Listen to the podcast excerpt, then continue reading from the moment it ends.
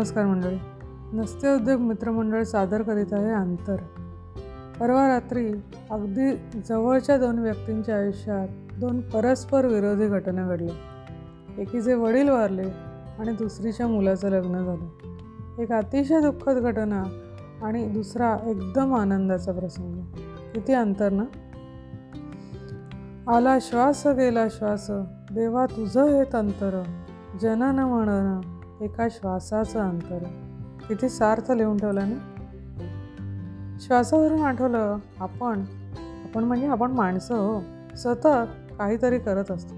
आता हे आपलं सतत जे करणं असतं ते दोन प्रकारात मोडतं. एकाला म्हणतात क्रिया आणि दुसऱ्याला म्हणतात कर्म. पण संत असं लिहून गेलेत की कर्म एखाद वेळा आपण ठरवून करू शकतो. पण क्रिया हा जो प्रकार आहे ना त्यात आपलं काही चालत नाही. उदाहरण पण दिलं. पचन क्रिया श्वसन क्रिया अन्न खाणं हे कर्म असू शकतं पण ते पचवणं आपल्या हातात नाही. मी अमुक एक वेळा श्वास घेईन किंवा अमुक एक वेळा सो सोडला असं पण ठामपणे आपल्याला सांगता येतं का? नाही. दुसरं काहीही करत असताना सहज ही क्रिया घडत असते. हे क्रिया आणि कर्मामधलं अंतर म्हणता येईल.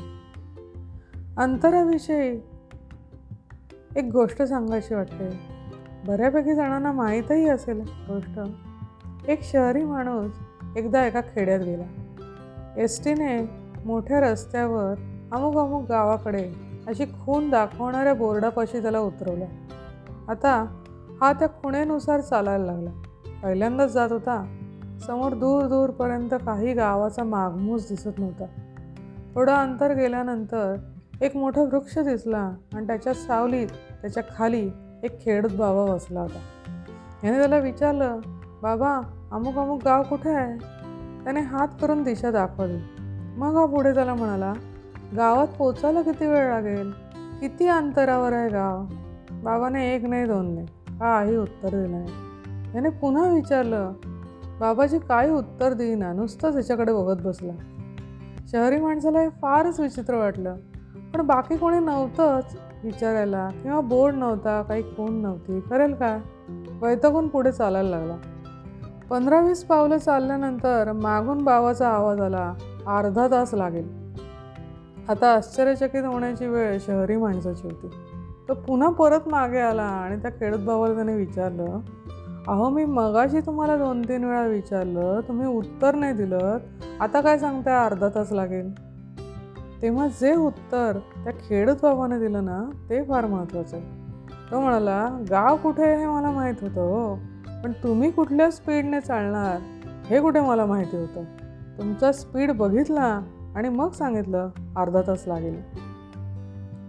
मंडळी आयुष्यात या स्पीडच्या नादापायी आपण आपली माणसं सोडून फार पुढे निघून जातो आणि ज्या शिखरावर आपल्याला पोचायचं असतं तिथे पोचल्यावर आपल्या असं लक्षात येतं की मधल्या प्रवासाच्या अंतराचा आनंद आपण घ्यायलाच विसरलो. लक्षात ठेवा मंडळी शिखरावर कायम एकटेपणच असतं. कळसाची कैफियत नावाची एक छोटीशी कविता आहे. त्यात असं म्हटलं आहे मंदिराचा कळस पायरीला म्हणाला काय म्हणावं रे आपल्या प्रारब्धाला? अखंड देवाच्या राहून संगतीला देवदर्शन ना तुला ना मला. त्यातल्या त्यात तुझं जरा तरी बरं. आल्या गेल्या भाविकांचा थोडा तरी वावर. माझा गड्या सांगतो फुकास रे मोठेपण नशिबी का स्पर्श नाहीतर सदाचं एकटेपण हे असं होऊ नव्हे. म्हणून आपल्या माणसांचा बरोबर मायबाप सरकार सांगतंय तसं सोशल डिस्टन्सिंग वगैरे पाळा हो. पण मनातून प्रेम आपुलकी गोडवा यांनी जोडले राहा. ते माहिती आहे ना प्रेमात पडलेली दोन माणसं जेव्हा हजारो मैलांवरनं एकमेकांशी बोलतात तेव्हा त्यांचे शेजारी बसून देखील आपल्याला अजिबात ऐकू येत नाही ते एकमेकांशी काय बोलतात.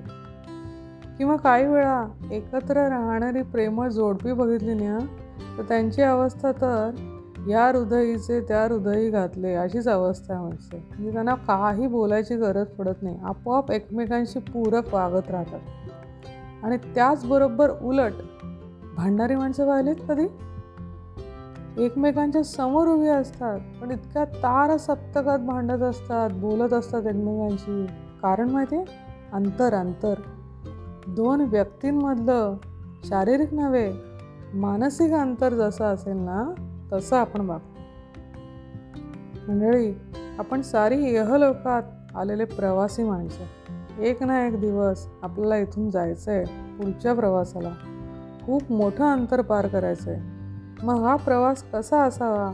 हे शिकवणारा जो श्री सद्गुरू त्याचं वर्णन श्री समर्थ रामदासाने श्रीमत दासबोधामध्ये अतिशय मार्मिकपणे लिहून ठेवले ओवी अशी आहे